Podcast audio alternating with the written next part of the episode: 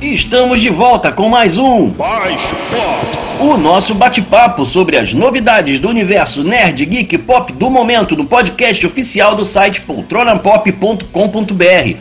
Eu sou Marlo George e no papo de hoje 007 Sem Tempo para Morrer é adiado novamente e afeta complexo de cinema dos Estados Unidos. Aranha Verso Live Action, Jane Fox de volta como Electro no terceiro filme do Amigão da Vizinhança. Star Wars, série de Obi-Wan, terá apenas uma temporada. Nick Fury, Samuel L. Jackson volta ao personagem em seriado e nós já sabíamos e contamos pra você. E na pauta principal, dicas de filmes, séries, quadrinhos e livros para você curtir na quarentena. Lembrando que você pode participar desse nosso papo acessando os nossos perfis do Facebook, Twitter e Instagram, deixando seu comentário no post relacionado a esta edição do Mais Pops. Estamos no Instagram, arroba Poltrona Pop site e no Facebook Twitter, arroba Poltrona Pop. Acesse também nosso canal no YouTube em youtube.com barra Poltrona Pop e também nosso site poltronapop.com.br. Comigo no papo de hoje, Andreas César e o meu kryptoniano favorito, Cal J. Moon. Aumenta o som que ele já tá chegando. Away, walk away, walk away, walk away, I will follow. Eu já sigo o Poltrona Pop nas redes sociais. YouTube? Pois é, tá começando a nossa Agenda Pop. nosso calendário de cultura pop, de eventos, de estreia de seriados, de filmes nos cinemas e vamos começar aqui que a nossa lista tá bem grandinha. Vamos começar aqui com o streaming, né? O streaming que tá sempre mandando aí pra galera filmes bacanas e seriados legais. O primeiro deles que nós vamos recomendar aqui é o streaming do Hulu, que só está disponível lá fora, mas pode ser que chegue ao Brasil a qualquer momento, tá? Então você já pode procurar aí as formas de assistir. O primeiro é Books of Blood, que é inspirado na obra do Clive Barker, o mesmo que criou Hellraiser. Vai estrear agora dia 7 de outubro de 2020. E também tem outro seriado vindo, que é o Hellstrom, que é baseado nos quadrinhos da Marvel. Sim, quadrinhos de terror da Marvel. A gente está no mês do Halloween, nada mais interessante do que ver um seriado de terror. Vai estrear no dia 16 do 10 também no Hulu, ou Hulu, não sei como é que se fala, mas é Hulu, H-U-L-U, né? dia 16 de outubro de 2020, né? lá no Hulu. E também no dia 20 de novembro de 2020 vai chegar a animação dos Animaniacs. Sim, aquele seriado animado dos anos 90, 2000, né, que tinha ali aqueles os irmãos Warner, né, que falavam olá, enfermeira maluca. Era bem interessante, vai estrear no dia 20 de novembro de 2020 lá no Hulu. Vamos torcer que tudo isso chegue ao Brasil em breve.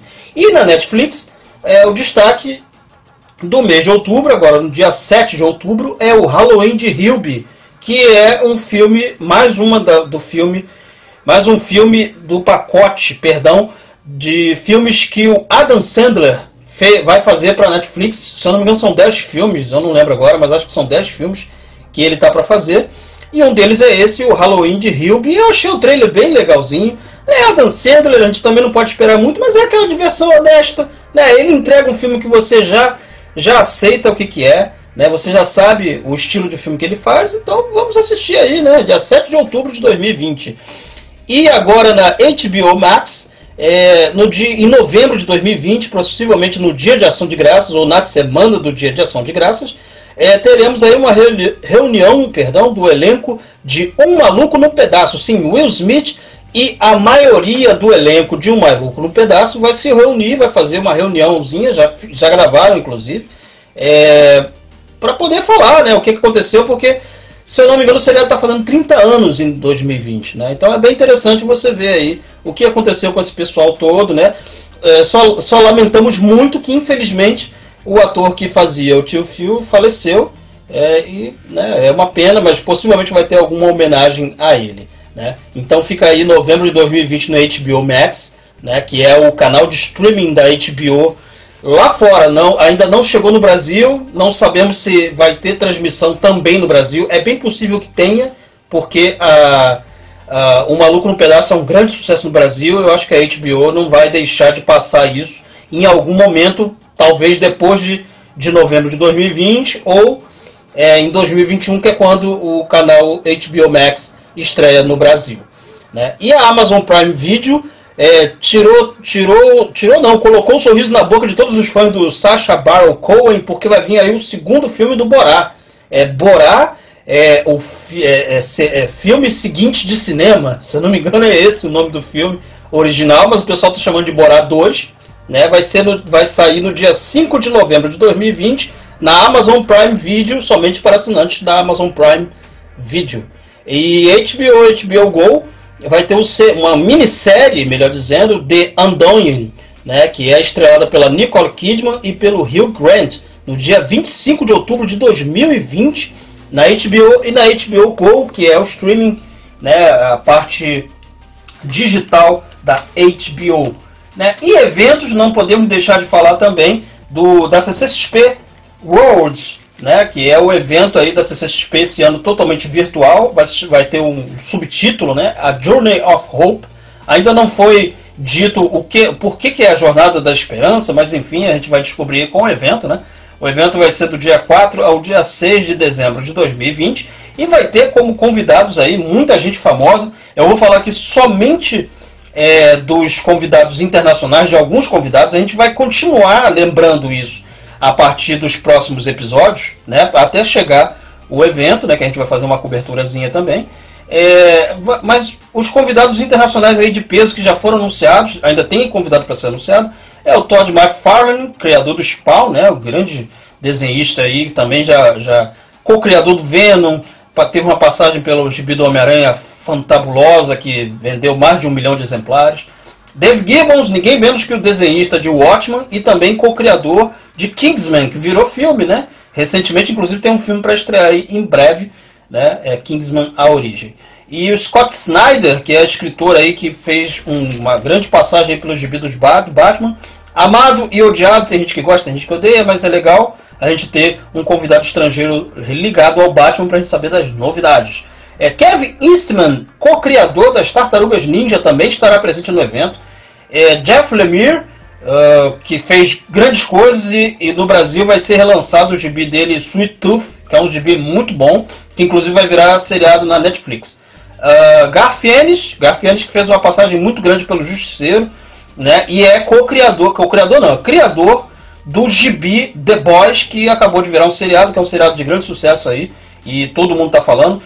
E também a Jill Thompson, que é uma grande ilustradora, ela, ela fez muitos trabalhos com Sandman e ela também tem um trabalho que foi lançado recentemente no Brasil há alguns anos, chamado Beasts of Burden, que é estrelado por cachorros, é uma coisa meio fantabulosa é, no sentido de ter fantasmas, ter espíritos, teve até um crossover com Hellboy, é um negócio bem legal, vale a pena ler, procure depois o Beasts, Beasts of Burden, né, com a Jill Thompson escrevendo, desenhando aí, que ela é co-criadora também do Gibi, né? E agora vamos passar para o cinema. Cinema em 2020 nós temos aí, ó, Jovens Bruxas, Nova Irmandade, para você aí que está no mês do Halloween, só chega depois do Halloween, a bola fora é da distribuidora, né? Para quem não sabe, Jovens Bruxas, Nova Irmandade é um reboot do filme anterior chamado Jovens Bruxas, dos anos 90, se eu não me engano. E esse filme deu origem à trama do seriado Charmed, que é um seriado que ficou bem famoso no finalzinho dos anos 90, começo dos anos 2000. Né? Fez ali um grande sucesso. E vai, esse filme vai recontar essa história do ponto de vista mais atual, né? É, é, do ponto de vista da, da, da atualidade, né? com, com os jovens de hoje em dia, e não os jovens dos anos 90, e vai estrear no dia 5 de novembro de 2020 como eu disse, bola fora da distribuidora poderia ter colocado em outubro, mas enfim. É, os cinemas estão voltando agora, talvez tenha sido por isso também, né? Então vamos ver aí. É, Mulher Maravilha 1984 foi transferido para 25 de novembro de 2020, é isso mesmo. Você que estava querendo ver esse filme o mais cedo possível, por enquanto somente no Natal, tá? 25 de dezembro de 2020 é a data oficial, por enquanto, que a Warner Brothers liberou para Mulher Maravilha 1984, que é a continuação do filme anterior de grande sucesso de público e crítica, apesar da gente aqui no Poltrona Pop não curtir tanto assim. E temos também aí, ó, 007, Sem Tempo para Morrer, ou A Gente Está Sem Tempo, irmão. Eu nunca vou me cansar dessa piada, porque esse nome é bem ridículo. Mas vamos lá, o filme foi transferido para 2021, isso mesmo. O filme foi transferido para 28 de abril de 2021 e com isso, por ser um filme da distribuidora Universal Pictures, é, tivemos também é, um empurrão ali do Velozes e Furiosos 9, que ia estrear em abril, mas aí agora ele passou para 28 de maio de 2021, né? Em maio também de 2021 nós temos aí Viúva Negra. Sim, o filme ia estrear agora em novembro, mas ele foi transferido para maio de 2021, ou seja, 2020 não tem filme da Marvel. É, exatamente. 2020 não tem filme da Marvel. Desde a sua estreia cinematográfica, nós estamos vivendo aí um momento muito diferente em que um ano, nós temos um ano literalmente sem nenhum filme da Marvel estreando. Isso é bem triste, mas é compreensível, tá? Se, se as pessoas estão querendo ir ao cinema assim mesmo, com separação e tudo, eu ainda acho arriscado. Mas se a pessoa quer ir, tudo bem. Mas a Marvel não vai colaborar para a disseminação de um potencial, uma potencial é, reinfecção das pessoas. Vamos voltar aqui à agenda pop para finalizar aqui. É, o Catarse, né, um financiamento coletivo, é Um Mundo Cão. É um RPG, sim, eu vou falar de um RPG aqui, de autoria do Marcelo Pasqualin.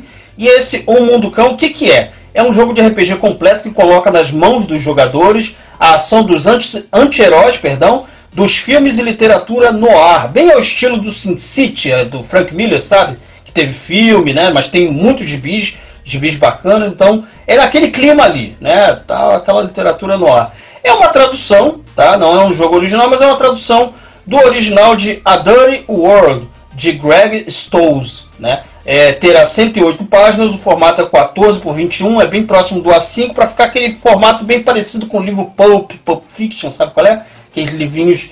A, a, a, galera mais nova não vai saber o que é isso, mas eram os livros pequenininhos que vendiam é, de histórias policiais, de detetive, é, de faroeste, né? Romance até tinha, mas não era o foco. O foco era detetive e faroeste. É violência, é, e eram uns livrinhos curtinhos, né? De 200, cento e poucas páginas, e com papel muito ruim. Só que esse aqui não, esse aqui vai ter um formato bacana e tudo.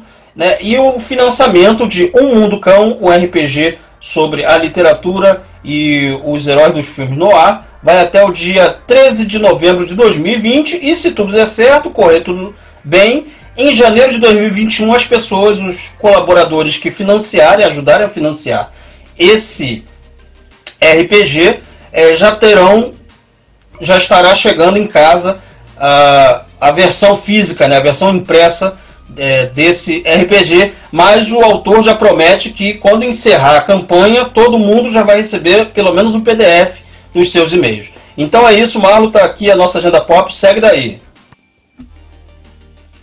Eu quero até informar, Cal, aqui ao poltronauta que está escutando esse podcast, né, o Mas Pops, né, que a gente tem uma entrevista com o Marcelo Pasqualin no nosso canal no YouTube. Basta acessar youtube.com/barra poltronapop e curtir a entrevista que está bem legal.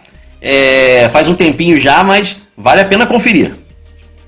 E como todo poltronauta já sabe, a gente começa sempre com os aperitivos pó. E a primeira notícia que eu quero repercutir é sobre 007 Sem Tempo para Morrer. Calma, explica essa história aí de que o filme foi adiado novamente e afetou o complexo de cinema nos Estados Unidos. É, mano, essa notícia é muito triste, mas não é somente pelo cancelamento do filme, cancelamento não, adiamento, né, melhor dizendo, é, o filme vai para 2021 e isso está afetando os complexos de cinema nos Estados Unidos e até mesmo fora dos Estados Unidos. Enquanto aqui no Brasil a gente está tendo uma reabertura forçada, né, tendo até festivais de cinema é, com filme antigo aí, filme é, muito velho, né, filmes clássicos passando no cinema para as pessoas voltarem ao cinema, mesmo sem ter vacina, somente com é, distanciamento social, aquela coisa toda que a gente sabe, a gente não, a gente sabe que é, não é certo disso ser algo preventivo, afinal de contas a gente não tem vacina, a gente não tem nada, você sabe que cinema é um lugar sujo, né? É, muitos proprietários de cinema não limpam nem os ar-condicionados, quanto menos, quanto menos, perdão, poltrona, chão e, e no momento que a gente está vivendo de uma doença que a gente não sabe nem direito como é transmitida, né? É, o simples fato de estar numa sala fechada com várias pessoas que podem estar possivelmente infectadas é muito perigoso. Mas nos Estados Unidos chega a ser pior, porque é, como um filme 007 Sem Tempo para Morrer, ele foi adiado para 2021, e esse seria um dos grandes filmes a, ser, a serem esperados para o fim do ano, é, além dos filmes da Warner, por exemplo, Duna e Mulher Maravilha 1984, que está sendo esperado para o final do ano, literalmente o finalzinho. É, o, a rede de cinema Regal Cinemas nos Estados Unidos, ela é, resolveu fechar as portas. Vai fechar as portas pelo menos até 2021 e não se sabe se vão reabrir, tá? Eles ainda estão estudando uma forma de até comunicar os seus empregados, não se sabe se eles vão ser demitidos, mas isso vai afetar cerca de 28 mil empregados desse, dessa rede de cinema. O mesmo já aconteceu na rede Cineworld, lá no Reino Unido, na Inglaterra, e é um fato assim que é, é, lá atingiu 5.500 é, empregados. Né? Alguns foram dispensados, alguns possivelmente vão ficar no que eles chamam de treinamento interno. Isso, inclusive, aconteceu aqui no Brasil, né? pessoas sendo treinadas virtualmente para poder manter o seu salário ou colocados de férias é, antecipadas, né? mas ainda não se sabe direito o que está acontecendo agora no Brasil, que se voltou é, alguns cinemas a abrirem, não são todos, em alguns municípios, alguns estados ainda estão planejando como vão fazer essa abertura, ainda está sendo aos poucos.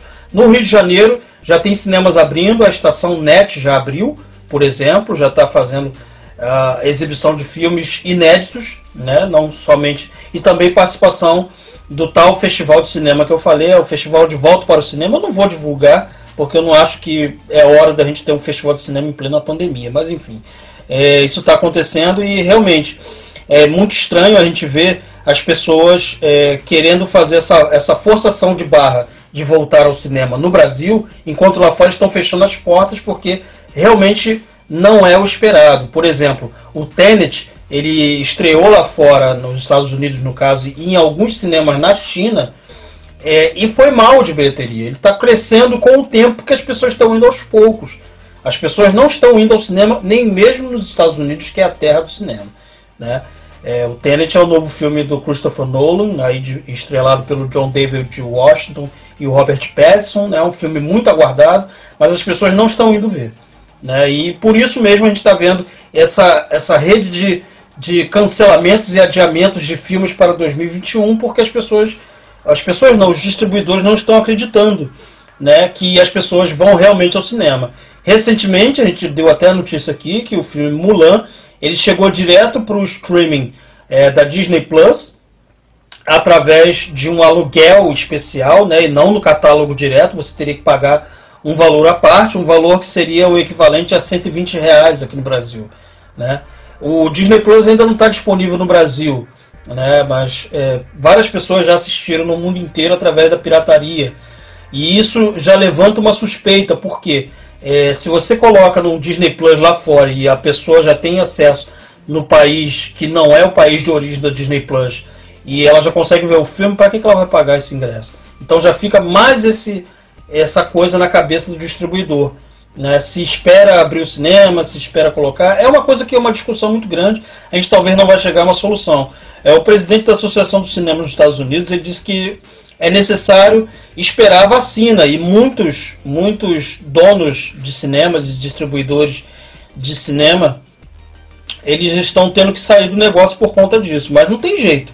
Né? Se o próprio presidente da Associação do Cinema não está forçando a barra para abrir os cinemas em massa, né? Não existem cinemas, todos os cinemas dos Estados Unidos, eles não estão abertos. São alguns que estão experimentando, é, ver como é que, que faz, como é que faz o, o esquema novo do tal do novo normal, né? Dessa separação social, desse distanciamento social, lavar a mão, é, colocar álcool em gel, entrar com máscara, é, pessoas é, em cadeiras separadas de duas em duas, não tem ninguém na frente, ninguém atrás, estão fazendo isso no Brasil e lá fora. E estão testando com alguns filmes. Lá fora, por exemplo, é, se estreou o filme do Scooby-Doo, filme em CG, animação, Né? Também já teve a estreia lá fora dos Novos Mutantes. A gente até falou aqui que os críticos eles não quiseram ver os filmes, né? não foram para a sessão, eles é, fizeram uma espécie de protesto virtual e não foram atendidos, não mandaram o link para eles, eles não assistiram o filme. Então esse filme ficou com, sem crítica, né? Você vê crítica no, no Brasil porque as pessoas assistiram versão pirata. A verdade é essa, tá? Mas enfim, de qualquer forma é isso. É, não só o 007, mas por exemplo, é, em 2020 a Warner ela tem o planejamento de colocar somente o filme Duna e o filme Mulher Maravilha 1984 para poder estrear em 2020 no finalzinho do ano. E essa rede de cinemas que é uma das maiores redes de cinemas dos Estados Unidos ao lado da AMC Theaters, né, que é uma rede grande de cinema, inclusive tem canal de TV também, né, da onde surgiu seriados como Breaking Bad, uh, Mad Men, dentre outros, The Walking Dead, né, é, é, uma rede de cinema que também tem TV, é uma rede muito grande, muito famosa nos Estados Unidos. E eles estão fechando, né?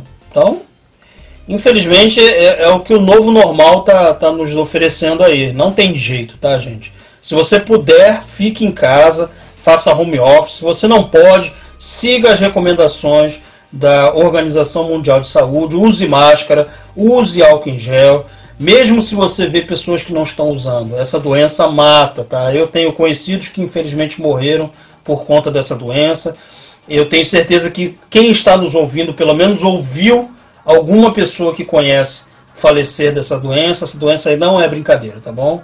Se protejam porque a gente não pode perder para essa doença. Essa doença não pode ganhar porque a gente é, vai ser egoísta e falar que vai sim ao cinema e pronto.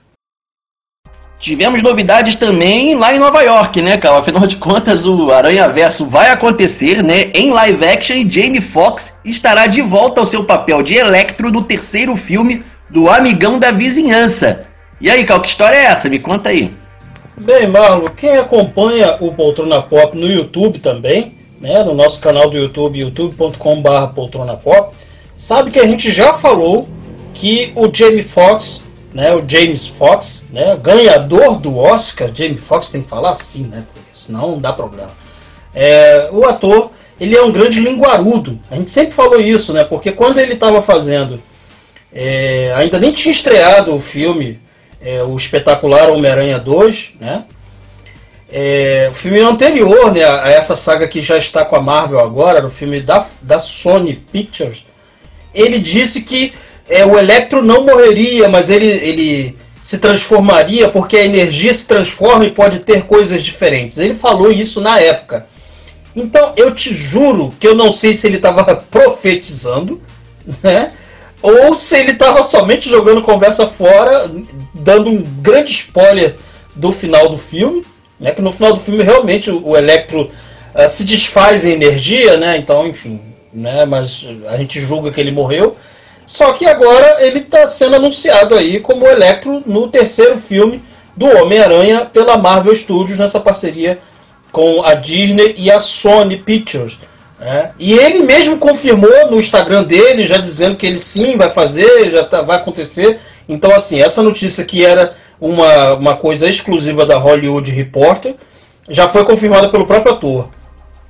Não é rumor, né? Pelo, pelo menos o que deu para entender é que ele realmente está dizendo que está animado porque vai voltar, e isso já, já traz à baila justamente é, a desconfiança de que é, estávamos imaginando que o tal do multiverso do Homem-Aranha, o Aranha-Verso, que a gente estava especulando que iria acontecer, porque no terceiro, no segundo filme do Homem-Aranha, Homem-Aranha é, Longe de Casa, aparece o JJ Jameson, né, com um visual um pouco diferente, mas com o mesmo ator, que é o J.K. Simmons, o ganhador do Oscar, J.K. Simmons, né, é, é, é, revelando para todo mundo a identidade do Homem-Aranha. Caraca! E aí, o que, que ia fazer? Então, a gente já sabe que o J.K. Simmons, como o JJ Jameson, existe naquele universo, mas não é editor do jornal, e sim de um site sensacionalista. E agora nós temos o Electro, que é de outro filme, que não é da trilogia do Sam Raimi. Né? É a trilogia do Mark Webb, né? aquela trilogia estrelada pelo Andrew, Andrew Garfield. Né? Então, assim, é, é interessante a gente ver isso, porque possivelmente a gente pode esperar, de repente, dependendo das negociações, a participação de outros atores da franquia é, do Homem-Aranha aí nos filmes, ao invés de somente no desenho animado do Aranha Verso, que é um desenho animado bacanérrimo, né? Mas a gente assistindo o, o desenho animado do Homem-Aranha no Aranha Verso, a gente se perguntava por que, que já fizeram isso num filme, né, cara? Isso ia ficar tão legal num filme, com atores, ia ser tão bacana. Mas enfim, são escolhas, o desenho animado é muito bom, assistam. É a melhor, uma das melhores coisas feitas com o Homem-Aranha ao lado de Homem-Aranha 2 do Sam Raimi, que é um clássico do cinema de super-heróis. Mas voltando ao assunto, é bem possível que a gente tenha de repente a volta do Andrew Garfield. É possível, tá? Porque ele brigou com a produção na época, ele falou um monte de besteira, enfim. É, nem vale a pena entrar nesse assunto, que vai um podcast só sobre isso, tá? Que é muito grande o assunto.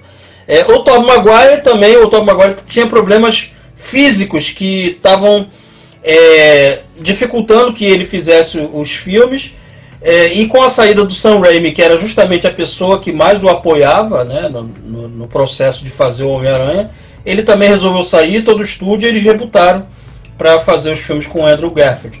Mas uma participação especial não é um filme inteiro, né? Então, de repente, pode ser que existam outros é, atores e atrizes relacionados aos filmes anteriores do Homem-Aranha para se juntar nesse universo. Inclusive, dizem que o Venom pode participar do filme também, já que é, é, o, o, no trailer de Morbius e, e no trailer do, do, do filme do Venom, possivelmente a gente pode ter algum tipo de ligação com o Homem-Aranha. Então vamos esperar para ver as próximas notícias relacionadas ao amigão da vizinhança.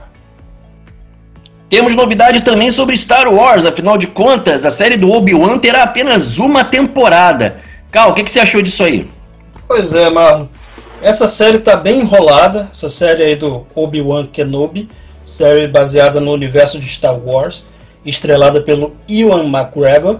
E ele deu uma entrevista recente pro canal Entertainment Tonight, né, que é um canal de TV e tem suas redes sociais.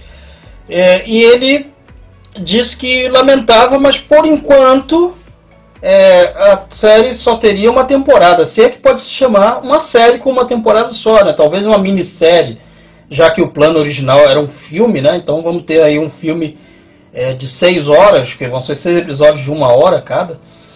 E a série ainda não tem data para estrear, ainda não tem nem nome oficial. Por enquanto só estão chamando de série do Obi-Wan, mas a gente não sabe nem se vai ser usado esse nome no título, né?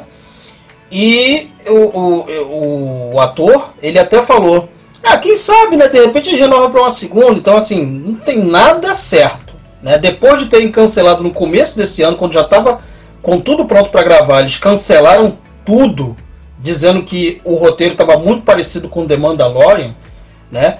Foi estranho ver isso. Então eles estão aí reposicionando tudo e tal. Então é bem possível que não estão apostando tanto assim numa série do Obi-Wan Kenobi como é, estava se especulando há muito tempo que de repente essa série poderia ser um grande achado aí na Disney Plus, que é o canal de streaming da Disney que, e que tem que é detentora do, de, né, dos royalties aí do, dos produtos relacionados ao universo Star Wars. É uma pena, né? A produção vai começar, pelo menos segundo o ator, né? Está programada para começar a partir de março até junho de 2021, né? Vai ter como diretora a Deborah Chow, que ela também já, já participou como diretora no seriado The Mandalorian, aí, que é um grande sucesso, que vai chegar na Disney Plus agora em novembro de 2020, né? Vai ter a estreia aqui no Brasil oficial. E o um roteirista foi contratado que é o Joby Harold, né? Que ele fez recentemente Awake, A Vida por um Fio, e também fez A Lenda do Rei Arthur. Se eu não me engano, o Marlon George é, viu esse filme, é esse filme mais recente, né? É, que estreou no cinema, se não me engano foi ano passado ou ano retrasado. Tem crítica no, no nosso site poltronapop.com.br. É isso, Marlon. É uma temporada só para poder cobrir ali um pedaço da, da, da vida do Obi-Wan e a gente não sabe se realmente a gente precisava desse seriado e acho que a Disney percebeu isso só que um pouco tarde demais. Novidades também na Marvel, afinal de contas, como nós já sabíamos e contamos para você, né? Nick Fury é, vai virar série, né? O personagem da, do MCU, do Marvel Cinematic Universe, né? Vai ganhar uma série para chamar de sua com o Samuel L. Jackson no papel. E a gente tinha falado sobre isso antes, né, Carlos? Fala um pouquinho sobre isso, sobre esse exercício de futurologia. Então, Marlon, eu já sabia, nós já sabíamos, mas tem que divulgar essa notícia aí, que é uma notícia bem interessante, né? O ator Samuel L. Jackson vai voltar ao papel de Nick Fury num seriado pela Disney Plus. Essa notícia é, foi ela foi conseguida através das fontes do site Variety, não é qualquer um, né? É um site muito grande para a gente desperdiçar e achar que não é, é, não é viável essa notícia estar circulando. E é, a notícia também diz que o roteirista Kyle Bradstreet ele vai ser roteirista e produtor executivo, ou seja, a princípio a gente imagina que seja uma série pequena, né? E, do, do, e por que, que a gente está falando nós já sabíamos, né? Porque te, tivemos uns dois ou três programas atrás, é, que era o programa seriados da Marvel, seriados ou filmes da Marvel que gostaríamos que existisse, né? E eu sugeri um seriado do Nick Fury, né? Contando o passado dele até ele chegar à, à posição de diretor da Shield. Né? E eu falei os detalhes e tudo, então parece que está saindo justamente da forma que eu imaginei. Né? Talvez não tenhamos o Samuel Jackson em todos os episódios, é, pelo menos é o que eu imagino, porque Samuel Jackson é um ator muito caro para estar em todos os episódios de um seriado desse porte. Imagino que teremos é, vários atores desempenhando o papel de Nick Fury é, através da, da, infância, da adolescência, enfim. É, da mesma forma que fizeram, como eu expliquei no, no nosso episódio do podcast, é, da mesma forma que fizeram com o, o jovem Indiana Jones, que a gente tinha o Indiana Jones mais velho contando história para os mais jovens e aí a gente via a aventura. Aquele seriado era muito chato, né? Eu imagino que a vida do, do, do, nosso querido Nick Fury seja mais interessante do que a vida do Indiana Jones do seriado. Mas tá aí a notícia, eu acho muito válido, né? Eu não conheço esse roteirista Kyle Bradstreet, vamos torcer que ele seja bom e que ele consiga fazer uma boa adaptação do Samuel Jackson. Eu também imagino que a série se passará no passado do personagem, porque a última vez que a gente viu Nick Fury nos filmes do cinema foi justamente no filme do Homem-Aranha Longe de Casa. Né? E ele estava numa nave espacial, então não acho que a gente vai ter uma série do Nick Fury no espaço. Eu acho que essa parte vai ser explorada somente nos filmes. Né? Na série, possivelmente, vamos explorar o passado do personagem. E nem é a primeira vez, né, Cal, que o Nick Fury tem um projeto para chamar de seu, afinal de contas. O, o, David Hasselhoff, que a galera deve conhecer aí de SOS Malibu, né, o Baywatch, que teve até inclusive um remake agora, né, recente, com o The Rock lá no papel principal, né, o David Hasselhoff, que também é conhecido pela galera mais novinha aí, né, por sua participação no filme do Bob Esponja, né, o primeiro filme do Bob Esponja, que já tem uns cerca de uns 15 anos atrás aí, mas o personagem do, do Hasselhoff lá, que era o Hasselhoff, né, ficou muito famoso.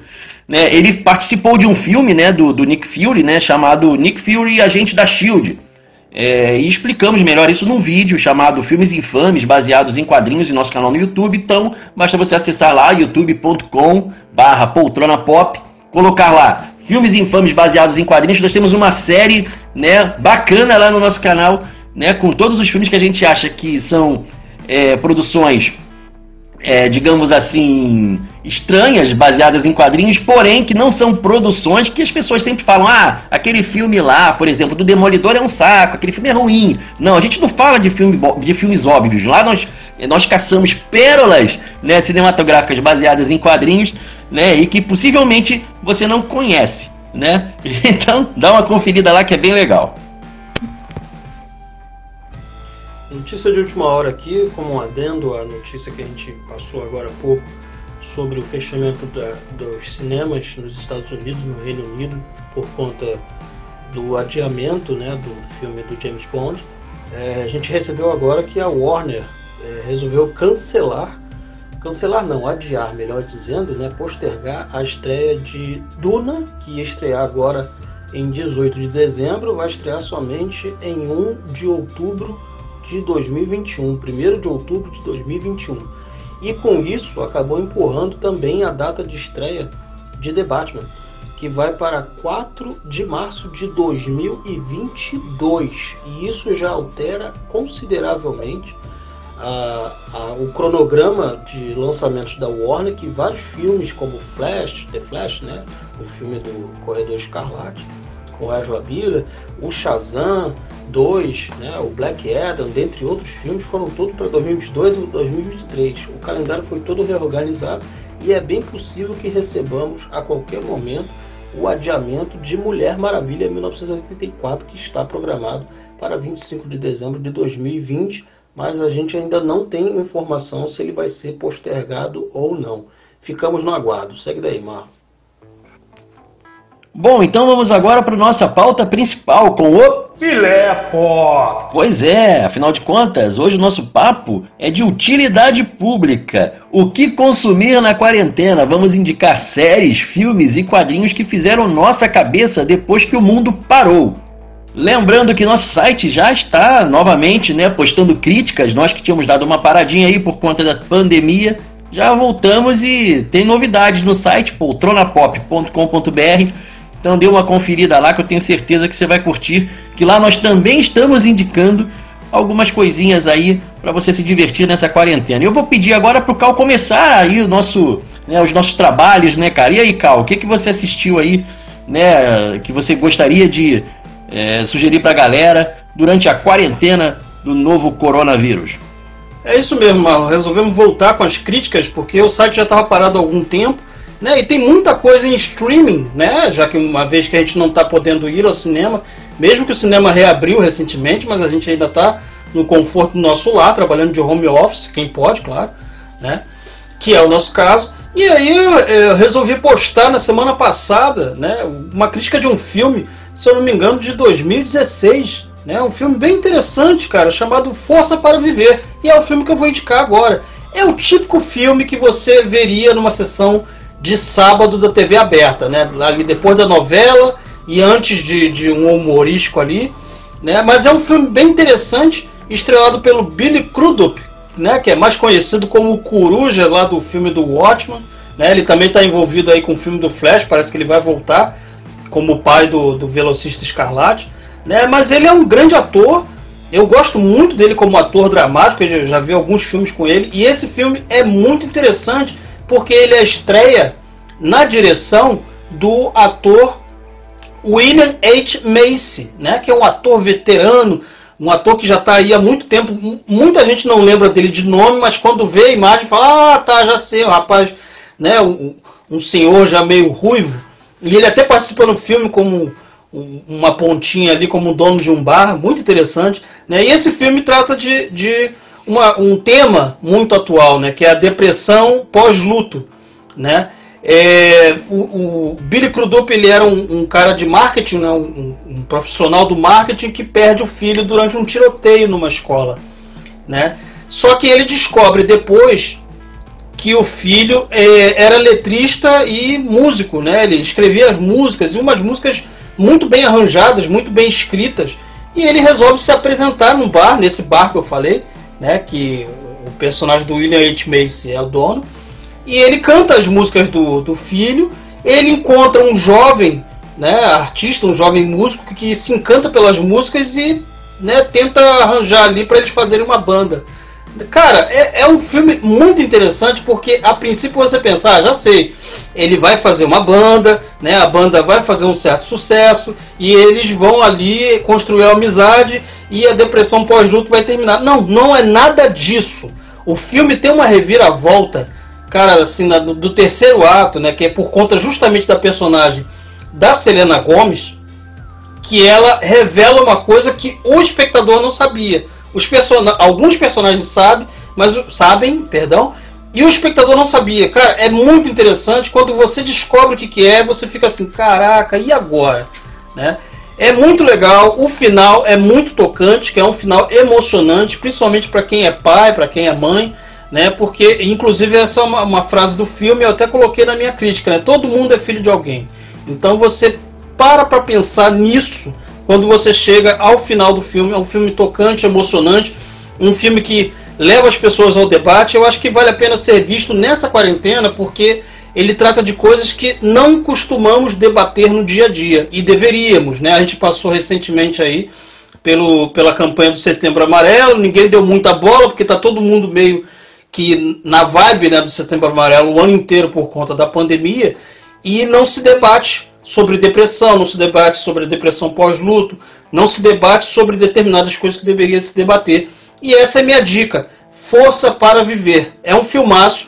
As músicas são muito boas, inclusive o Billy Crudup, ele canta de verdade e toca de verdade no filme. Né? E, as músicas foram compostas por algum, alguns artistas, inclusive a própria Selena Gomez, que aparece no filme. Ela compôs uma das canções.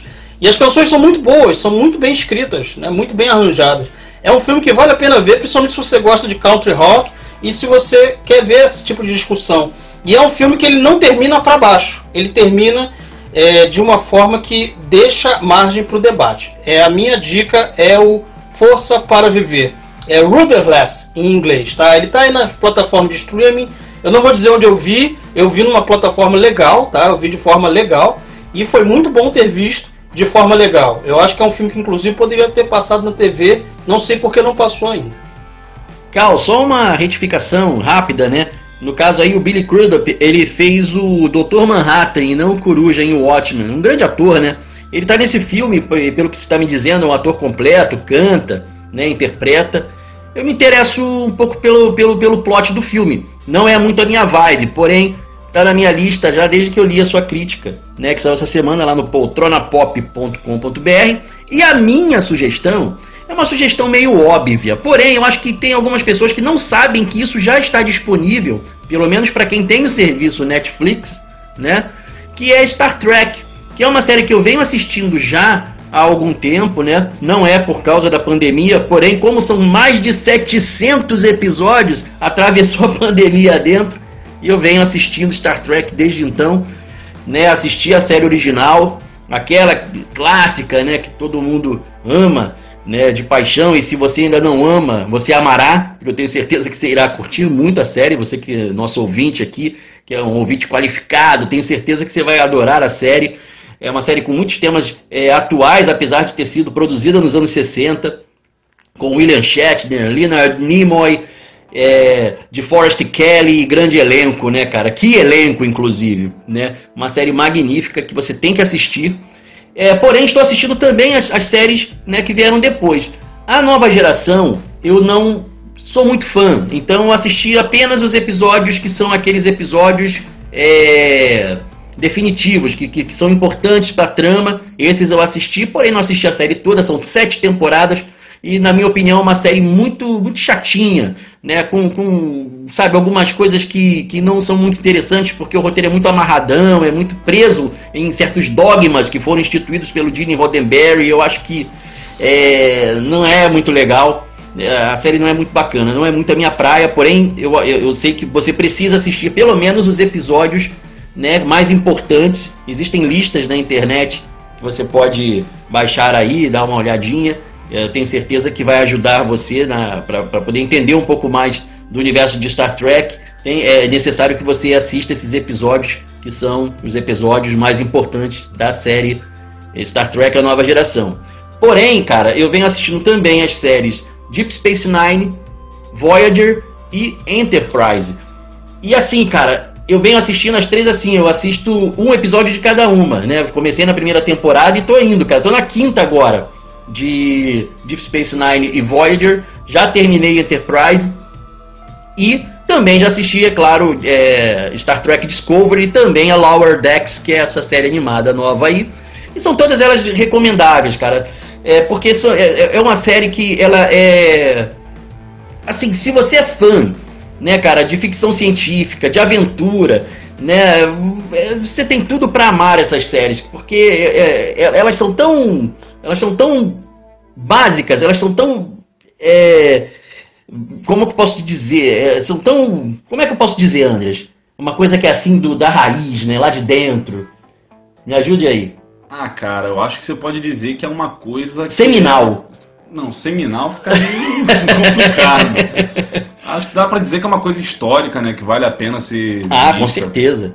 né? Até porque, né, é, são séries que datam aí dos anos 60 aos anos 90. É, é aquela né? coisa que tem que ver, não adianta, tem que estar tá na sua lista. É, tem que estar tá na lista, tem que assistir. E você, Anderson, eu vou aproveitar, vou aproveitar. E você, Anderson, o que, que você tem aí para recomendar pra galera? Cara, então, nessa pandemia, eu acho que a grande descoberta que eu tive foi uma série que ela já ela é antiguinha, né? Ela começou em 2017 e ela teve a última temporada agora em 2019 foi cancelada que é a In With né, cara? Que é baseada no Anne de Green Gables, que é um, um livro da escritora Lucy Maud Montgomery, que é um livro bem bacana. O livro é muito, muito legal, assim, a série ela captou muito da essência do, dos livros e trazendo uma, umas questões mais atuais, assim, umas questões mais de...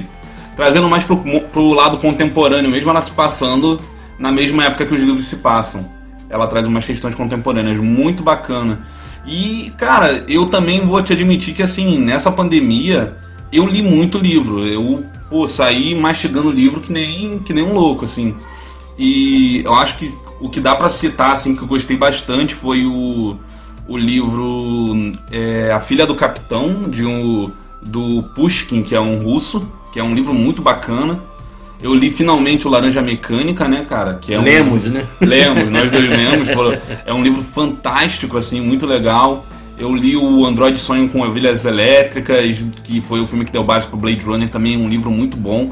Mas, assim, o melhor livro que eu li esse, esse período de quarentena, sem dúvida, foi um, O Físico, que é um livro muito bacana também, cara.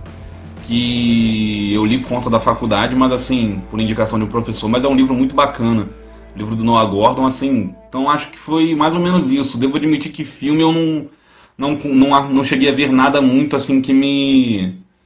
que eu pudesse dizer e recomendar assim não nessa quarentena. Eu dei uma parada um pouco nos, nos filmes. Nos mas, filmes, né? Sim, mas de série, essa série é bem bacana. Eu revi Two and a Half Men também, que é uma das séries, uma série fenomenal. E esses livros aí também são bem legais que eu li. Eu, eu li outros livros, mas esses são a nata, né? A nata da nata. Beleza. E você, Cal? É bem legal a recomendação de vocês, bem legais, né? Porque vocês deram bastante recomendações aí para quem gosta de Star Trek, é um prato cheio aí todos todas as temporadas eu também recomendo, né? Mas realmente o Marlon tá certo. É, Star Trek é, nova geração realmente só os episódios canônicos é que valem. O restante você pode literalmente não assistir, pula todos. Só vai no que é importante pro, pro canon é, e assiste depois o filme lá que eles que tem eles, né? O primeiro, o segundo é mais ou menos. Né? É, e, e, é muito bom, né? Muito bom porque o Gene Roddenberry, cara, ele era um cara à frente do seu tempo, né, cara? Ele escreveu algo que hoje em dia a gente ainda debate, a gente ainda tem debate sobre preconceito, sobre um monte de coisas e tudo disfarçado de alienígena, humano, toda essa coisa disfarçada. Você via ali grandes temas é, relacionados aos anos 60, né? E aí, até hoje a gente está debatendo os mesmos temas, né? Como preconceito, por exemplo. E é bem interessante mesmo. E a, as dicas de livro também são muito legais. Eu vou procurar todos eles. Esse seriado aí, N with N tá para ser lançado um quadrinho brasileiro baseado nesse livro. Né? Em breve ele está sendo lançado. Assim que lançar a gente vai anunciar aqui. Eles estão planejando um catarse com capa dura, tudo bonitinho. Né? Então aí a minha recomendação agora vai ser a recomendação de um quadrinho. Já que a gente falou de quadrinho agora há pouco, né? Eu falei dessa adaptação.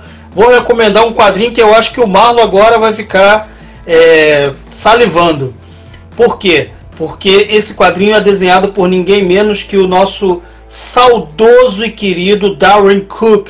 Né? Darwin Cook, que para você que não sabe, ele foi um grande desenhista um grande ilustrador e um grande roteirista também, tá? Ele não escreveu esse quadrinho aqui, quem escreveu foi o Gilbert Hernandes, né? Gilbert Hernandes é também um grande roteirista que ele fez grandes coisas no passado e atualmente ele está meio fazendo coisas muito mais soltas, né? Antigamente ele tinha uma, uma série, né? Que, que inclusive era publicada aqui na revista Animal, mas infelizmente essa série nunca foi publicada direito no Brasil, né?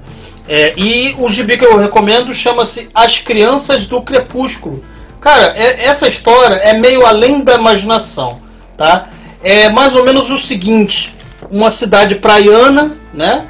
É, recebe a visita de uns globos luminosos é, Só que é, é, eu não sei explicar direito, até porque na história também não explica o que, que é, tá?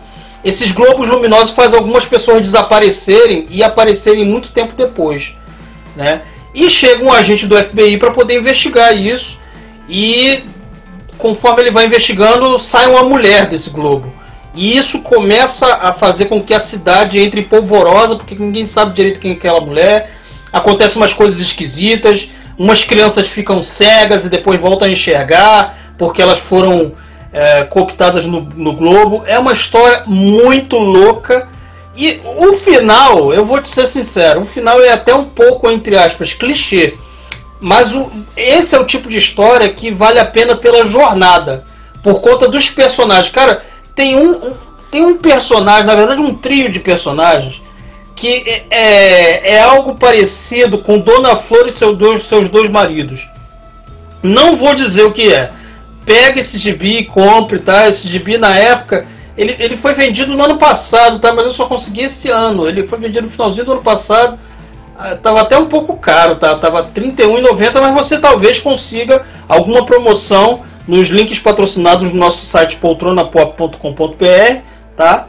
É, dá um pulinho lá, clica e procura o gibi, né? É só clicar no link, você procura o gibi e aí você vai encontrar. É uma publicação da Panini, tá? É, é, é são 148 páginas, quase 150 páginas, e é desaconselhável para menor de 18 anos, ou seja, tem, tem cenas de sexo no, no gibi. Tá? Não é nada muito gritante, nada que você já não tenha visto em algum filme ou alguma novela da vida, mas tem. Então, assim, não, não pense que o traço cômico do Darwin Cook é, seja algo assim que você vai chegar e vai ler e pode dar para uma criança ler. Não, não é recomendável para crianças, né? É, é, preferível que você já tenha esse aviso, porque o traço realmente, quando você vê, você vai pensar que é um traço de desenho animado. E ele foi um grande desenhista, né? Ele, ele fez Liga da, Liga da Justiça Nova Fronteira, né? Aqui no Brasil saiu como DC Nova Fronteira. Tem um desenho animado também. Tem gente que gosta, tem gente que odeia. Eu sou da turma que não gosta do desenho animado, mas o Gibi é ótimo. Né? Ele foi responsável pela abertura daquele desenho animado Batman do Futuro. Ele que, que dirigiu e fez todo o concept dos personagens. Né? Ele fez muitos grandes gibis.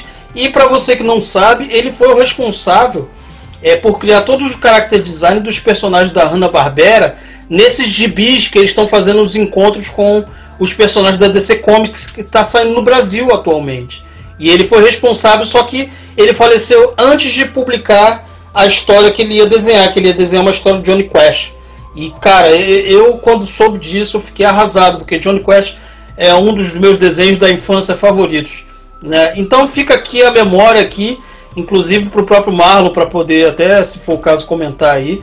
É, é um dos últimos trabalhos do Darwin Cook, publicados no Brasil. Né? É, ainda tem alguma coisa para ser publicada, mas é muita pouca coisa que tem. E é um gibi que vale a pena. Tá? Você vai ler, você vai se divertir.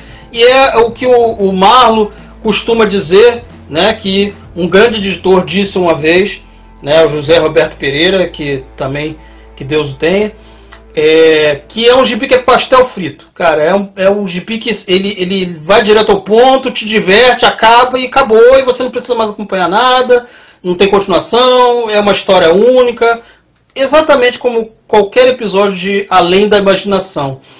Pois é, cara, Darwin Cook, né, um grande quadrinista, né, pô, com obras muito legais aí, foi inclusive citado na DC Fandom, como a gente disse no nosso podcast anterior, né, sobre né, as novidades lá do evento da Warner com a DC Comics, cara, com a obra Ego, né, que é muito boa. Essa daí eu já tô, cara, esse gibi tava para ser lançado há um tempão, né, cara?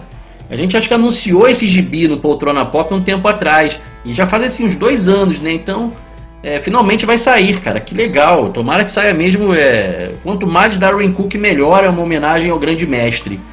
E é o seguinte, cara. É, o Andres vai passar aqui agora para você uma listinha de alguns games que ele jogou aí durante a quarentena. Eu acho que vai interessar a galera. Fala aí, Andres, o que, é que você jogou aí nesses dias aí que a gente ficou confinado em isolamento social?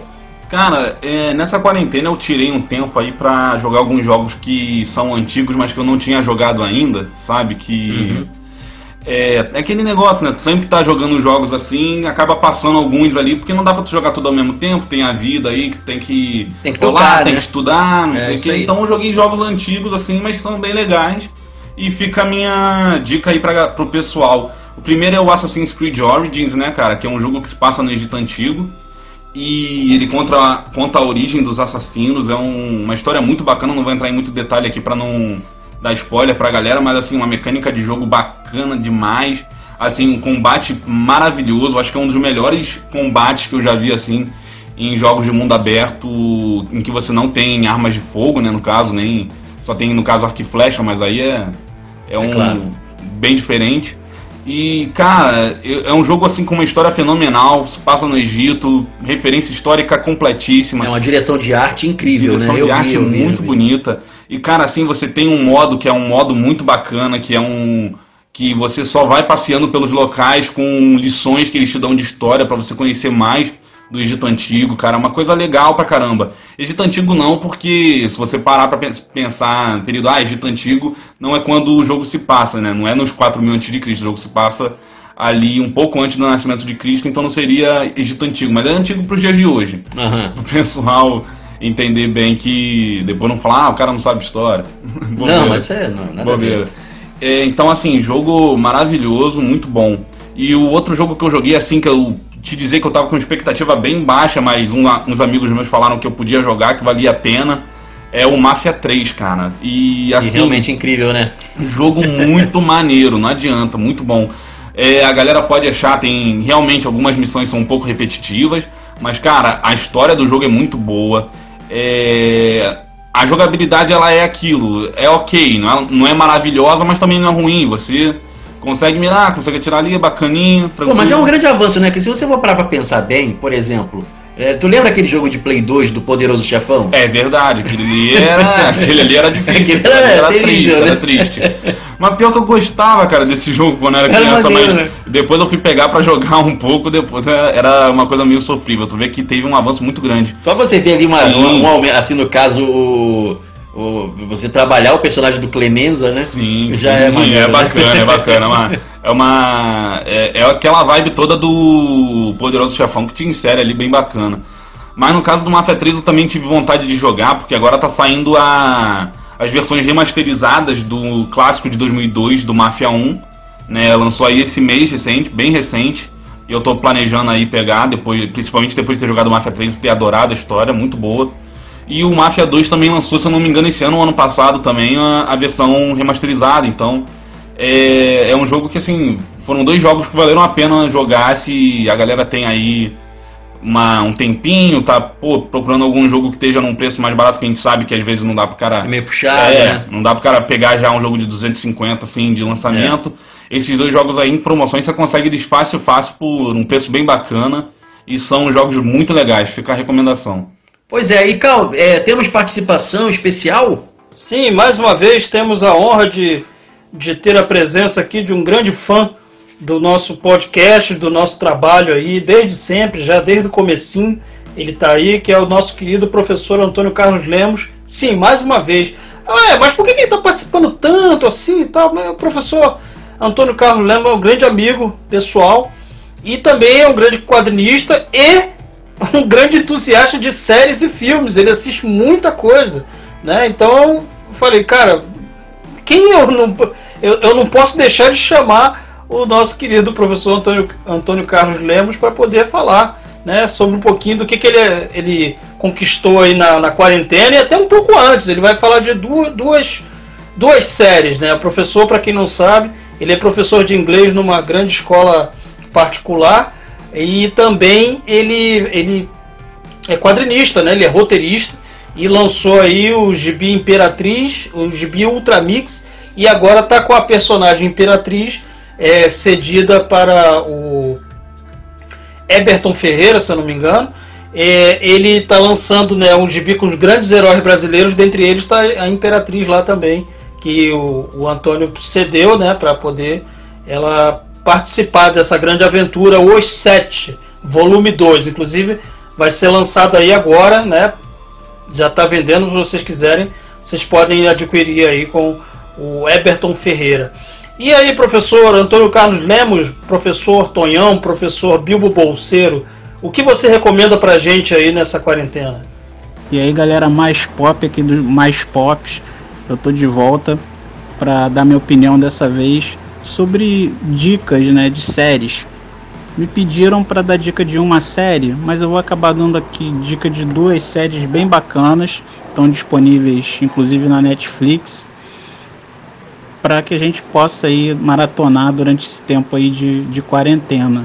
Na verdade, uma delas já tem quatro temporadas, eu já vim acompanhando desde a primeira e que é muito boa, que eu considero uma das melhores séries de ficção científica de todos os tempos, certo? Que é 3%. Talvez boa parte tenha aí um certo preconceito a princípio por se tratar de uma série brasileira, mas é uma série muito boa que aborda a temática da desigualdade social, tendo como pano de fundo é, um futuro distópico e a outra que é uma versão americana, na verdade, de uma outra série brasileira, que é Julie e os Fantasmas. Para quem curte aí séries musicais, né, séries com aquela temática adolescente, de colégio e tudo mais, é uma série muito bacana, muito divertida, que como eu disse, essa aí vocês podem maratonar num dia, numa tarde, numa noite só. Um abraço aí para todo mundo. Valeu, galera. Essa foi a participação do nosso querido professor Antônio Carlos Lemos.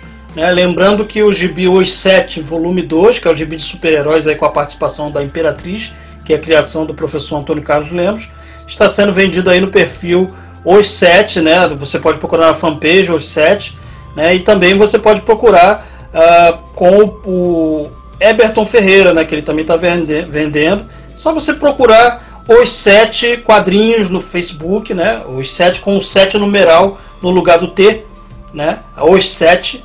E aí você vai encontrar a, face, a, a fanpage, perdão, e você pode adquirir o quadrinho. Sobre as séries que o nosso querido professor Antônio Carlos Lemos é, comentou, a 3% é curioso mesmo, porque a 3% ela começou é, com crowdfunding, né? não sei se vocês sabiam disso, ela foi financiada, três capítulos no YouTube, você inclusive encontra esses três capítulos é, grandes como uma espécie de minissérie, né? E ela, muita gente costumava acessar né, no começo dos anos 2000 para vocês verem como faz tempo isso, acho que foi em 2009, alguma coisa assim. E aí depois a Netflix comprou a ideia. É curioso porque no Brasil é, a galera deu uma, uma, uma reiterizada, assim, deu uma assim, ah, essa série é ruim, não sei o quê. Mas lá fora a série fez, teve um grande sucesso. Né? A primeira temporada, inclusive, ela foi elogiada por grandes veículos lá fora. Então, assim, é, não sei se é síndrome do vira-lata do brasileiro, de achar que o que a gente faz é ruim. Eu te juro que eu não sei. Eu acho que é a, a, a pecha maior. Ficção científica tem uma grande dificuldade de, de atingir o grande público. Não é todo mundo que curte ficção científica no Brasil. Né? Eu acho que tem esse problema aí para ser resolvido com o tempo aí para futuras produções conseguirem alcançar mais pessoas aqui no Brasil, né, com o produto brasileiro de ficção científica. Agora a outra série, a outra série, perdão, Julie e os Fantasmas, para quem não sabe também, eu estou aqui para trazer informação, como eu sempre digo, é, Julia os Fantasmas era uma série que, que passava, que ela foi criada, se eu não me engano, para TV Cultura ou para a Rede Brasil, agora eu não lembro, para TV Brasil. É, foi, foi uma dessas televisões educativas, é uma série que fez um, um certo sucessinho ali, uma coisa meio cult ali e tal, e foi vendida lá para fora. A, a, mesma fórmula, só que com atores norte-americanos, inclusive a Netflix está fazendo é, um grande burburinho aí para para divulgar essa série, é uma série musical, né? Uma série em que a protagonista ela encontra os fantasmas e ela forma uma banda e essa banda só é vista enquanto eles estão tocando. Quando eles param de tocar, eles desaparecem. O pessoal pensa que eles são hologramas. É uma trama entre aspas bobinha, mas para quem quer uma coisa para se divertir até vale. Eu cheguei a ver um episódio, achei interessantezinho. É legal. Então vou, agradeço aí as dicas do professor Antônio Carlos Lemos e vou passar aqui uma dica agora também de série, né? Eu vi uma série, gente, agora, no streaming legal, tá? Eu, eu não baixei nem nada, eu vi no streaming é, legal, né? Pagando por isso. que é uma série da uma série inglesa da BBC, tá? E a série ela se chama Love Nina. Aqui no Brasil eles traduziram como Com Amor Nina, né? Que é como se assina uma carta, né? Até porque a personagem ela está narrando a, a história dela, né, para uma irmã. Ela está escrevendo uma carta para a irmã dela. E essa minissérie da BBC tem apenas cinco episódios, tá? Cinco capítulozinhos. Então, assim, são cinco capítulos de meia hora. Então, você mata até num dia só, você assiste, porque é muito gostosinho de assistir. E a série ela é estrelada pela. Deixa eu ver aqui o nome dela. Faye Marseille, né? Que era uma daquelas mendigas que ficava acompanhando a área nas últimas temporadas de Game of Thrones. Você lembra? Tinha uma mendiga que sempre acompanhava ela. Então, é essa menina e ela é muito boa atriz, cara, muito boa atriz. E aqui a série se passa toda na Inglaterra, nos anos 80, no começo dos anos 80, acho que é em 1982. E a personagem principal é a Nina, do título, né? E ela, ela vai cuidar de umas crianças, né, como babá, numa casa inglesa de uma, de uma, uma escritora, se eu não me engano, uma escritora que é vivida por ninguém menos que a Helena Bonham Carter. Né? Finalmente a gente viu a Helena Bonham Carter sem alguma ma maquiagem pesada, né? Ela que participou de grandes filmes do Tim Burton, né? E ela tá sem maquiagem pesada, é bem interessante isso. E ela tem uma, uma relação ali, porque a personagem ela é completamente diferente das babás que a gente está acostumado. Ela costuma andar descalça, ela não tem experiência como babá, ela é muito jovem, então ela, ela, ela acaba se enrolando em algumas coisas. É bem interessante a, a, série, apesar de a princípio parecer que não tem nada de especial e é só o cotidiano de uma família, entre aspas, de funcional.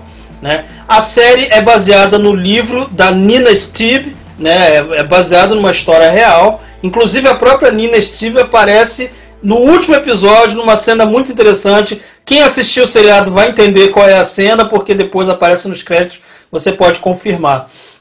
E a série é muito boa porque a trilha sonora é muito boa, tá? E a direção de fotografia, ela, ela não é uma direção de fotografia comum, ela é uma direção de fotografia angulosa, cheia de ângulos diferenciados, câmeras rodando, tudo isso para mostrar que o, o, cotidiano daquela família era tudo, menos normal, tá? E é bem interessante porque é, a personagem da Helena Bonham Carter, ela era ex-esposa do cineasta Stephen Frears. Então você tem uma ligação ali cinematográfica por conta desses ângulos diferenciados. Né? É, é um seriado muito legal, muito bom mesmo. No livro tem algumas coisas diferentes do seriado, isso sempre acontece. E tem uma, uma outra, um outro dado para quem é, gostaria de assistir esse seriado ele é totalmente escrito pelo Nick Horby. Todos os episódios são escritos por ele, que é um grande escritor, né? E já teve vários filmes baseados nos livros dele, como é, Alta Fidelidade, Um Grande Garoto, dentre outros, né? Teve vários, livros que viraram filmes. E ele escreve muito bem, né? Então você pode esperar tudo que você espera da obra do Nick Horby, né? Adaptando o livro dessa escritora e mas colocando o molho dele, né? Que é falar de futebol, falar de sexo de uma forma meio disfarçada, meio cômica e um humor, um time de humor muito bom. É, é uma série muito gostosinha de ver. Eu juro que eu achava que era sete episódios e quando assisti o quinto episódio e acabou e eu vi que não tinha mais, eu dei um grito. Falei, não, não é possível, acabou? Como assim? Não, não, eu quero mais. E não tem mais. É só uma temporada de cinco episódios. Vale a pena ver. É, com amor Nina ou Love, vírgula Nina. Procura isso. Vocês vão encontrar aí no streaming. Tem streaming, tá? Em streaming legal, se você quiser achar. É, no streaming aí da sua preferência. Né? Eu vi no streaming legal e foi muito bom ter visto dessa forma. Eu achei uma série muito boa mesmo, uma grande surpresa. Eu realmente não esperava. É, quando esse podcast estiver no ar, eu vai ter uma crítica no nosso site poltronapop.com.br e você vai saber mais detalhes do que eu achei é, e mais, mais coisas sobre o seriado, mais curiosidades sobre o seriado. Pois é, Cal. E aqui a gente vai é, recomendar aqui as nossas últimas, né, é, produções aí para a galera que está curtindo a pandemia aí e está precisando de repente de uma sugestão bacana. E Andreas, uma série bacana que a gente revisitou Né, cara? Até para, pre... até para nos prepararmos para a segunda temporada foi The Boys. É, e, cara, The assim, Boys. a gente deu uma olhada na primeira temporada pra lembrar, porque depois de um ano tava tudo meio nublado assim na nossa mente, né? muito detalhe que Muito a gente detalhe lembrar. é. perdido, sim. A gente lembrava da trama principal, mas alguns detalhezinhos acabam escapando com o tempo. E cara, que fenomenal tá essa segunda temporada, tá maravilhosa. é. Incrível, Tá cara. muito boa, assim, e vale a pena.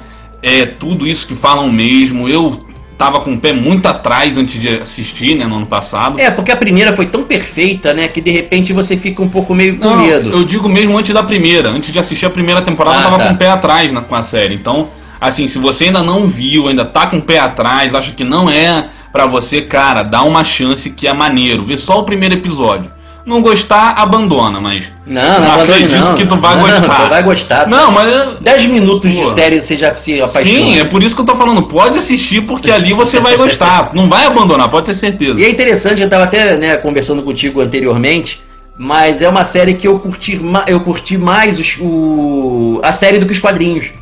Né? É claro, o trabalho do Garfênix, do Ga- Garfênix, Garfênix, Garfênix é fenomenal, mas, cara, eu Sim, acho que a sim. série é tão maravilhosa. A série é que- redondinha, a série é redondinha. Eu não cheguei a ler os quadrinhos, então não posso falar, mas assim, é curioso porque é, é difícil você ter uma série que você, vamos dizer assim, um produto em si, em que a obra adaptada é uma obra melhor do que a original. Isso é Sim. uma coisa meio, meio difícil de se ter, né? O lance, cara, que os quadrinhos eles, tra eh, eles trazem mais eh, contexto. Sim, eu Mas assim, são coisas que, sabe, que eu acho que não, não agregam muito à história. É, é- é legal saber, assim, é, você vê que é, no quadrinho é muito mais violento.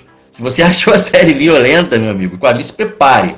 Então, assim, é, porém, eu acho que a série, ela, eu acho que essa história, como ela está sendo contada, ela funciona muito mais como uma série de TV do que como quadrinhos. Os quadrinhos nunca me interessaram muito, porque eu sempre tinha aquela, aquela, aquela pinimba assim, ah, cara, parece o Watchmen. Eu sei, sim, eu sei como é que é. Aí Você colocar os heróis no mundo real. A gente já via, viu isso várias vezes, né, cara? E assim, ah, eu nunca fui muito interessado. Mas, cara, depois que eu assisti a série, fui lá e fui dar uma lida, né, cara? Li, né? o- Procurou o- a base, né? Peguei, peguei, peguei. Li lá e tal. Falei, cara, é maneiro? É, porque eu gosto de quadrinhos, cara. Agora, a série, é, a série, assim, você não precisa ler o quadrinho pra entender a série. A série, ela, ela por si só funciona sozinha. Inclusive vai ter spin-off agora, Sim. né? Afinal de contas, nós teremos aí um- uma, uma versão High School Musical, né? E falando em High School Musical, né? Porque eles vão fazer uma escola agora de heróis. sim Possivelmente com a participação dos personagens principais ali dando aula, sendo escrotos na sala de aula Sim, sim, sim. né? E tudo mais. Parece que vai ser uma pegada High School Musical com Hunger, com Hunger Games, né, cara? E são Aí duas fica coisas que complicado, cara. Fica não dá complicado. pra... E são duas, assim, são duas coisas que não dá pra você sugerir, né? Sim. então você junta isso. Eu, eu acho que eles estão querendo pegar a galera que não é o público-alvo da série original. né? É isso. Esse que é o problema. Por eles estão querendo expandir o público-alvo, só que vão acabar perdendo os dois lados, cara. Igual- ficar mantendo nessa vibe. Pois é, igual aconteceu com Enola Holmes. Exatamente, exatamente. Porque não é o público de Sherlock Holmes, cara, que lê os livros lá e tal, que vai se interessar pra, pra assistir. é, é, até se interessa, fala assim, pô, cara, é um filme, vamos lá assistir. A irmã do Sherlock Holmes, o Henry Cavill é o Sherlock Holmes, né, e tal. A Millie, a Millie Bobby Brown, que é a Eleven de Stranger Things, muito hypada, no Sim. papel principal, você vai, vou assistir. Aí quando você assiste, parece uma série da Disney Channel, cara. É uma série bem fraca, cara. É uma, um filme bem fraco, cara. Bem. Assim, eu cheguei nos 20 minutos, eu parei e fui assistir, inclusive, The Boys, né? É, porque era melhor, Que era o né? que a gente tava fazendo, a gente tava dando uma revisitada, então a gente, a gente Ah, começou não. a ver e parou uma vez nos 20 minutos. E, cara, tava chato, tava aquela questão da quebra da quarta parede toda hora, É, tava- excessivo. não foi bem feita, entendeu? Então a menina tava, às vezes, tipo, interrompendo em momentos que não era pra ela interromper. Tava Ficou uma chato, coisa né? chata. E, cara, é muito daquela questão também. Você, é o que a gente tava falando da, do, da questão da obra original, da obra da- adaptada. É. Cara, tu tem que manter pelo menos uma um contato com a obra original. É, cara, Aquela tem- dali não tem nada. Não havia o espírito havia- do livro. Não tinha nada. Não, Não havia- tem, é. Sim, é, é uma história assim bem fraquinha, na minha opinião, né? O, o plot dela. E, cara, poxa, não dá vontade de você continuar assistindo. Aquele tipo de coisa que eu até me tentei, assim, mas. É, não deu, cara, não, não rolou. Mas é igual, igual assim, né, o, é, é, The Walking Dead World Beyond, né? Que estreou inclusive ontem, né? No dia que a gente está gravando aqui, é, é, é uma terça-feira e tudo mais. É, ela estreou na segunda-feira, agora, e eu fui assistir hoje de manhã, né? Fui dar uma bicada, dar uma olhada como é que é. Eu sou muito fã de The Walking Dead. E o grande problema é o seguinte, cara, eles quiseram também levar, criar uma série para o público teen. Sim. E, cara, dentro do universo de The Walking Dead que já tinha sido tentado ser feito antes, né, cara? Com o Fear the Walking Dead também tinha aquela é, vibe, o filho mas... do Johnny Depp. É, tinha essa, essa lance, de garotado, é, é, é, nem filho do Johnny Depp, não. Não, é filho, não, não, não, ele é filho do Delane do Game of Thrones. É, ah, é, sim, eu sim. acho que eu esqueci o nome do menino, eu não sei o que de Lane também. E assim, ele, ele, você falou que é filho porque ele parece o Johnny Depp. Ah, sim, ele parece o Johnny Depp. A mulher fica imitando o Johnny Depp. Eu confundi é, isso. ele parece o filho do Johnny Depp. confundindo isso. Não sei nada, ele, é filho, ele é filho é, do Johnny Depp. Filho, é, filho bastardo do Johnny é, Depp. É, porque o moleque ficava imitando, é verdade. Tá a certo. gente se irritou com isso no início, sim, né? Sim, o início da série tava extremamente chato por conta disso. É, apesar de que a série ainda tem um, um Eu, inclusive, parei mais... de ver a série por causa disso. É, mais pesadinho também. Aquele moleque... Não por causa do moleque só, mas porque a trama tava muito chata. Você que não sabe quem é, de, de quem a gente tá falando, esse moleque, ele fez o Voldemort no sexto filme do Harry Potter. Sabia disso? Não sabia. Ah, tá vendo? Mas, me é, pegou. mas era pegou. ele lá. Então, assim, o que que acontece?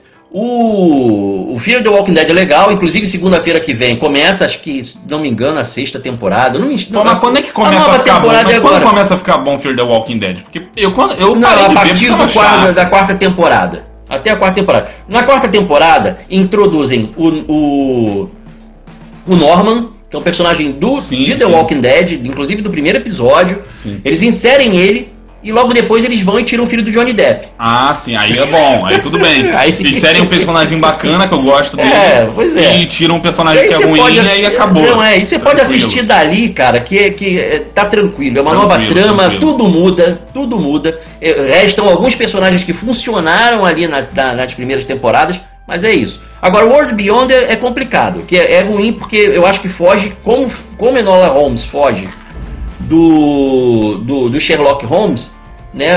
É, World Beyond também foge, eu achei a trama rasa, achei ruim. Vou assistir o segundo episódio só pra saber se a menina vai morrer mesmo. Entendeu? Caramba, deu spoiler aqui. Eita, ferro. Aí que merda, não, não tem problema. Não tem Mas você não sabe quem é. também não é, interessa. falar não que é recomendável. Não, problema. não é recomendável, né? Também The Walking Dead, né, cara? É Walking Dead, todo Eu não falei nem quem é. Porém, então assim, é aquele lance, né, cara? É... A série parece que não, não vai render, são duas temporadas, é uma série, é uma série limitada e tudo mais.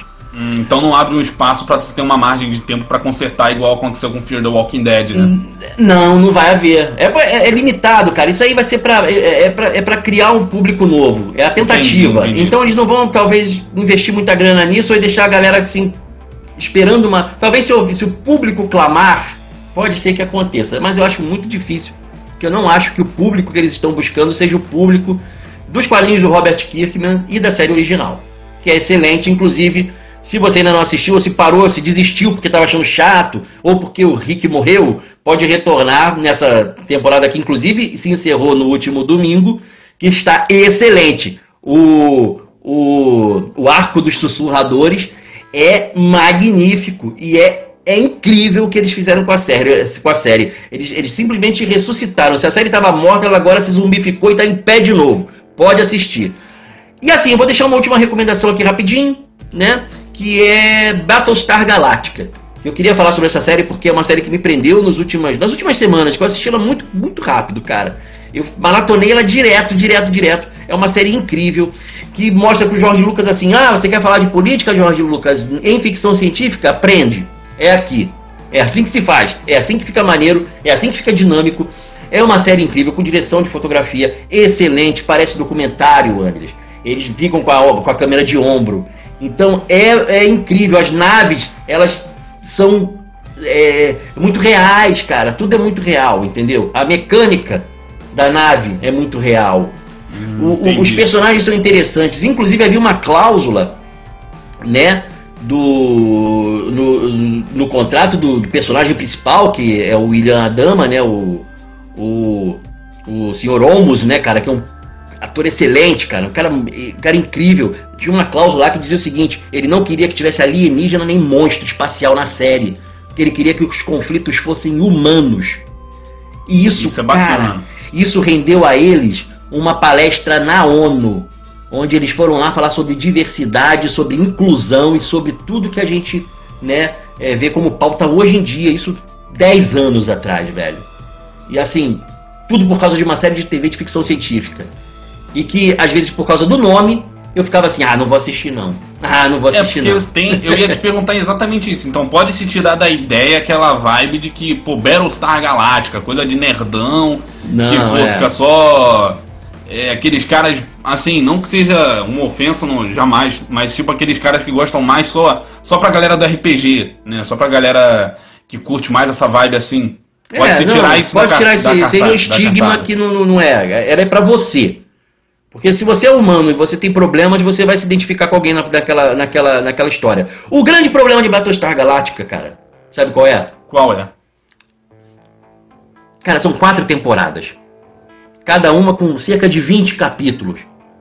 E os últimos 20 minutos acabam com tudo que foi construído na série com um final de bosta no melhor estilo Game of Thrones. É complicado, é complicado. Cara, eles destroem a série, sabe? Eles pegam a série e, e- e- e- detonam, cara. Eles arrasam com a série. Mas o final é ruim assim É mesmo? horroroso, é horroroso. Meu Deus do É céu. horroroso porque é idiota. Eu fico até com medo agora de assistir então. Não, assim, aí é aquilo que tá. Assista. Quando você estiver no último capítulo, que você, assim, vê na tela uma coisa muito, mas muito, muito, muito, muito mesmo reconhecível, familiar, aí você desliga. Você vai se poupar de, de ser feito de idiota, porque foi o que eu me senti assim que eu assisti os últimos 20 minutos de Battlestar Galactica.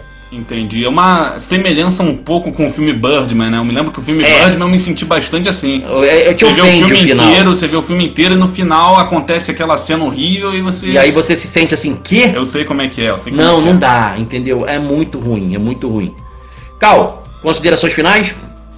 E esse mês terminou com a despedida do querido cartunista argentino Kino, criador da personagem Mafalda. Mafalda que é uma personagem que foi publicada no mundo inteiro, inclusive no Brasil. No Brasil, inclusive, é, ela, ela sempre foi publicada em encadernados, né? mas também, curiosamente, em provas do serviço público, né? É, provas de concurso público, melhor dizendo e também provas do Enem, por exemplo, né? provas do ensino médio, sempre aparece a personagem porque ela tem uma verve sociopolítica muito grande. Né? Ela está sempre contestando o status quo, uma personagem que sempre foi uma personagem que lutava né, pela revolução, vamos dizer assim. E era uma criança, uma mera criança que não gostava de sopa e tinha alguns amigos e ela, ela, ela, ela era contestadora. Né? Tanto que tem um quadrinho dela que é muito engraçado, dela é, lendo a, de- a definição de democracia, que democracia seria o governo é, feito pelo povo, do povo e para o povo. Nossa, e ela cai na gargalhada assim por três quadrinhos e vai dormir rindo, porque ela acha que é uma grande piada. Né? E, infelizmente é uma, uma despedida muito grande. Né? O, o Quinho estava doente, o Quino estava doente já. Ele até chegou a ser convidado para a CCXP World, né, esse evento online que vai acontecer aqui no Brasil em breve, em dezembro, né, para poder participar de uma entrevista online. Só que ele já estava bastante doentinho, a família declinou do convite, né? E aí fica aí a, a- a tristeza e a despedida, né, do nosso querido Kino, né? E, infelizmente é, deix- nos deixou aí um pouco mais órfãos, mas foi para o panteão dos grandes artistas lá no céu. E uma notícia recente, né, que nós ficamos sabendo antes do fechamento desta edição, foi a passagem, né, do guitarrista Ed Van Halen, ou Van Halen, né, é, da banda Van Halen, né, que, cara, é uma das bandas mais influentes do rock and roll, é, que surgiu ali, né, no- no- no- nos anos 80 ali com muita força, né, era uma banda muito conhecida naquele período. Eu especialmente recomendo que você ouça o primeiro disco da banda, que é incrível, que é, é um disco que já mostrava que a banda vinha realmente para sacudir ali o, o cenário do rock, né, naquela época.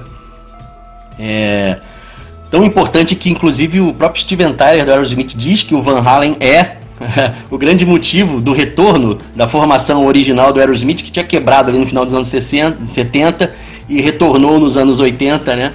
Ele diz que, que quando assistiu os clipes, né, assistia os clipes do Van Halen, aquilo ia dando nele um, uma vontade de retornar, porque ele sentia que o Van Halen estava tomando o lugar que o Aerosmith já tinha, tinha ocupado anteriormente, né? Então, assim, é uma banda tão importante, né, que até isso, né, foi responsável pelo retorno do Aerosmith. E não só por isso, é claro, pelos hits todos, né, uma banda muito importante que tem muita, tem muita presença em filmes, né, geeks, como por exemplo o Jogador Número 1, o filme do Steven Spielberg, né, já começa com Jump, né, um sucesso do Van Halen dos anos 80, uma das músicas mais famosas do mundo, né, o, o Van Halen, que também é, fez a guitarra do, do, de Billet, né? Aquela música do Michael Jackson. Enfim, cara, era um cara que, que realmente veio e modificou a forma como se toca guitarra. Ele tinha técnicas é, que ele lançou, que maneiras de, de tocar, né? Um cara com uma pegada muito particular. Enfim, cara, eu fiquei muito triste quando eu fiquei sabendo da morte, né, da passagem do nosso querido Ed Van Halen e fica aí a nossa, nossa homenagem a esse eterno guitarrista, né, cara, um dos caras mais influentes do rock and roll, é, um deus da guitarra. Descanse em paz. Você acabou de ouvir o nosso bate-papo sobre as novidades do universo nerd geek pop do momento. Como você sabe, nosso podcast é para você que, como nós, já era nerd desde a época em que isso não era legal. E se você é novo nesse universo, seja bem-vindo. Seu lugar é aqui. Estamos no Facebook, Twitter, arroba Poltrona Pop e no Instagram, arroba Poltrona Pop Site. Siga lá, não tem jeito, você já está aqui, agora não tem o que fazer, você já é parte disso aqui. E temos conteúdo também no YouTube, em nosso canal youtube.com barra poltronapop e não se esqueça de acessar nosso site poltronapop.com.br. A gente se vê no próximo programa. Valeu! Este podcast foi gravado, editado e produzido no estúdio Casa dos Monstros, Rio de Janeiro.